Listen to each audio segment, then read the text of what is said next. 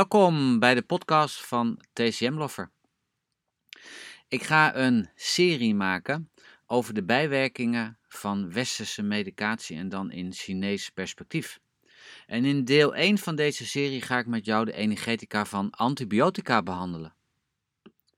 Als we het westers gaan bekijken, dan zijn bacteriën, dat zijn eencellige organismen die je met het blote oog niet kan zien. Hè? Dus je hebt echt een microscoop nodig. En sommige bacteriën die heb je nodig voor bijvoorbeeld de spijsvertering. Hè? Maar er zijn ook bacteriën die ziektes veroorzaken. Bacteriën die bestaan uit één cel. Hè? En die kunnen zich snel vermeerderen. Die kunnen zich snel ook in tweeën delen. Dat vermeerderen dat doen ze ook door zich in tweeën te delen.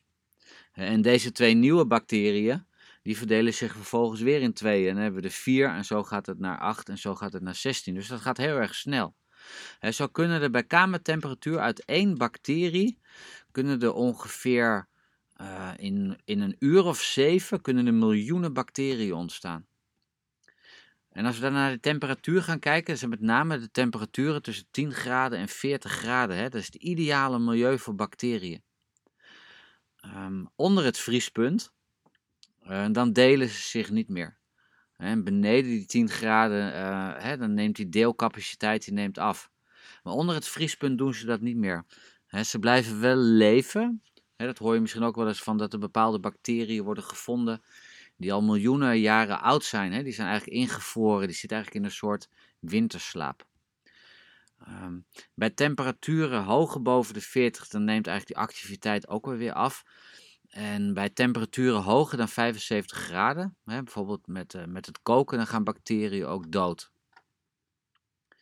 Als we gaan kijken in welk milieu dus een voedingsstof ook het, een, uh, een bacterie moet ik zeggen, um, het best gedijt, hè, dan is dat dus die temperatuur tussen de 10 en de 40 graden. Uh, maar ook voedingsstoffen zoals eiwitten, koolhydraten, hè, denk aan vlees, kip, groenten, fruit, salade, hè, maar ook veel toetjes. Hè, die vinden bacteriën ja, zeg maar gewoon heerlijk en dan hebben ze een mooi voedingsmilieu en kunnen ze zich nog sneller vermenigvuldigen. Hè. En ook een vochtige omgeving, hè, dat is ideaal voor een bacterie om zich te vermenigvuldigen.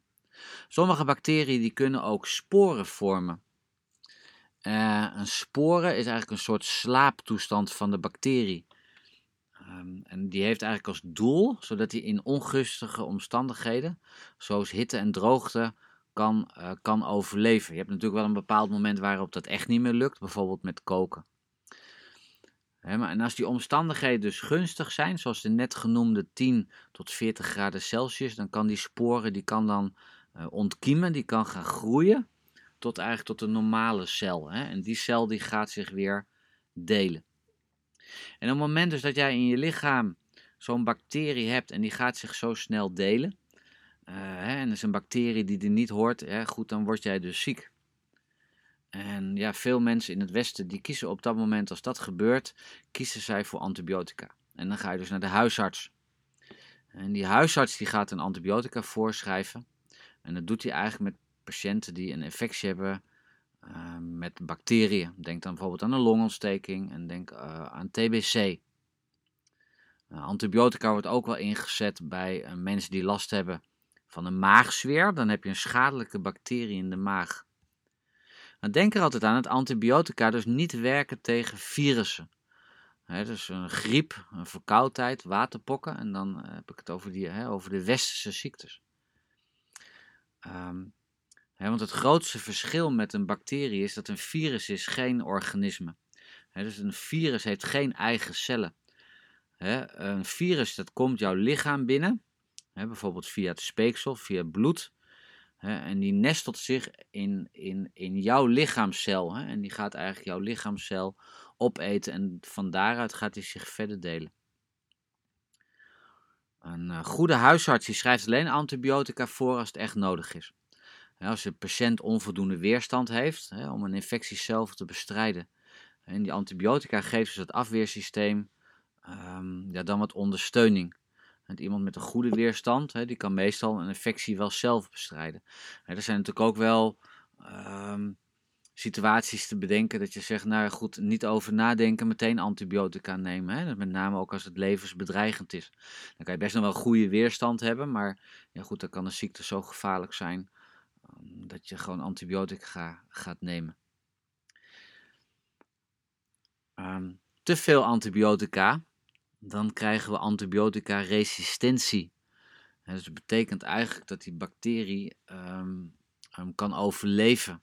Die wordt niet meer uh, vernietigd eigenlijk door de antibiotica. Hij is er resistent, hij heeft er weerstand tegen. Als we gaan kijken naar de bijwerkingen van antibiotica, dan zien we vaak uh, diarree, dunne ontlasting. In de Chinese context zie je dus dat antibiotica kou naar binnen brengt in die middelste warme. Westers gezien komt dat door omdat de antibiotica ook de, goed, de goedaardige bacteriën in de darmflora aanvalt. Um, je zou daar probiotica voor kunnen nemen. We zien daar verschillende effecten van. Sommige mensen zijn echt heel erg pro probiotica. Hè? En andere mensen zeggen ja, uh, het goed, kan ook wel nadelige effecten hebben. Die dunne ontlasting die je dan krijgt, die hoeft niet altijd een bijwerking van antibiotica te zijn. Um, hè, het kan natuurlijk ook altijd een gevolg zijn van de ziekte. Hè, waarvoor je de antibiotica gebruikt. dus het is goed om dan te vragen op welk moment die losse ontlasting is opgetreden. Of iemand kan bijvoorbeeld al last hebben van losse ontlasting. Chinees gezien natuurlijk wel weer belangrijk, want als iemand al losse ontlasting had en daar hè, eventuele symptomen van een mild chi leegte heeft, ja, hè, en dan, ja, dan hakt de gebruik van antibiotica er natuurlijk nog meer in. Je ziet ook wel vaak allergische reacties bij antibiotica, bijvoorbeeld benauwdheid, koorts, flauwvallen, uh, ook wel rode vlekjes op de huid uh, kunnen ook uh, voorkomen. Um, maar ja, wees blij natuurlijk dat er antibiotica is, hè, want er zijn veel ernstige kwalen hè, die zich snel kunnen ontwikkelen en die levensbedreigend zijn. Als we nu naar het Chinese perspectief gaan kijken, als we praten over infecties door bacteriën, dan hebben we het Chinees gezien over hitte. We hebben het over damphitte en hittetoxines. Qua energetica hè, is uh, de antibiotica bitter en koud. Antibiotica is dus heel goed in het reduceren van hitte. dus dat kan eigenlijk die, die hitte die in het lichaam is, um, heel goed laten dalen. Maar die antibiotica beschadigt ook vrij gemakkelijk de middelste warme. En die kan ook daar de misselijkheid en die diarree veroorzaken. dus die antibiotica die onderdrukken het vuur, die onderdrukken de hitte, eh, maar veroorzaken eh, daarbij ook vaak die koude en die tistagnatie. En het kan eventueel eh, leiden tot hidden fire. Ehm, bij hidden fire is een soort verborgen vuur, wat eigenlijk in je lichaam sluimerend aanwezig blijft. Dat zie je ook wel vaak met mensen die een blaasontsteking hebben, die gaan een antibiotica gebruiken. En dan is het even weg en dan komt het weer terug. En dan gaan ze weer antibiotica gebruiken. En dan eh, is het even weer opgelost en dan komt het weer terug. En dat is eigenlijk dat verborgen vuur wat steeds weer opvlamt, omdat het niet geheel verwijderd is. En dan is die antibiotica niet in staat om dat vuur in zijn geheel te verwijderen. Um, en dat komt omdat er vaak damp bij aanwezig is. dat, dat vuur, dat verbergt zich eigenlijk in de damp. En damp is moeilijk te verwijderen. Je zou dat sowieso kunnen voorstellen dat eigenlijk die antibiotica een dekentje van kou over dat vuur, over die hitte heen legt. En daarbij eigenlijk dat koelt, dat dempt. maar zodra die kou eigenlijk weer, als het ware, weggesmolten is door die hitte eronderin, begint het probleem weer eigenlijk weer opnieuw. Daarom zeggen, zeggen we in het Westen ook altijd dat als je antibiotica gebruikt, dat je goed die kuur af moet maken. omdat daar goed anders eigenlijk weer dat vuur weer opnieuw begint. Dus die dampfactor die daarbij is, die, ja, ja, die, die kan dat vuur, ja, die houdt als het ware zo'n pitje van dat vuur eigenlijk in zich ook in leven. En dan die antibiotica eroverheen met dat dekentje van kou. Je denkt dat het weg is, maar dat vuurpitje dat gaat weer groeien. En die komt dan eigenlijk daarna weer terug met bijvoorbeeld weer een blaasontsteking. Daarbij is het ook zo dat antibiotica ook nog het mild yang. Ik had het net al genoemd. Dat mild yang ehm, wordt eigenlijk uh, verzwakt. En omdat het mild yang door die kou wordt verzwakt, krijgen we eigenlijk nog meer damp. En dan kom je eigenlijk in een visueuze cirkel terecht. Want eh, ja, zeg maar, gewoon je verwijdert damp, die damp komt weer terug. Zeg maar, gewoon ontstaat weer hitte erbij, er ontstaat weer stagnatie.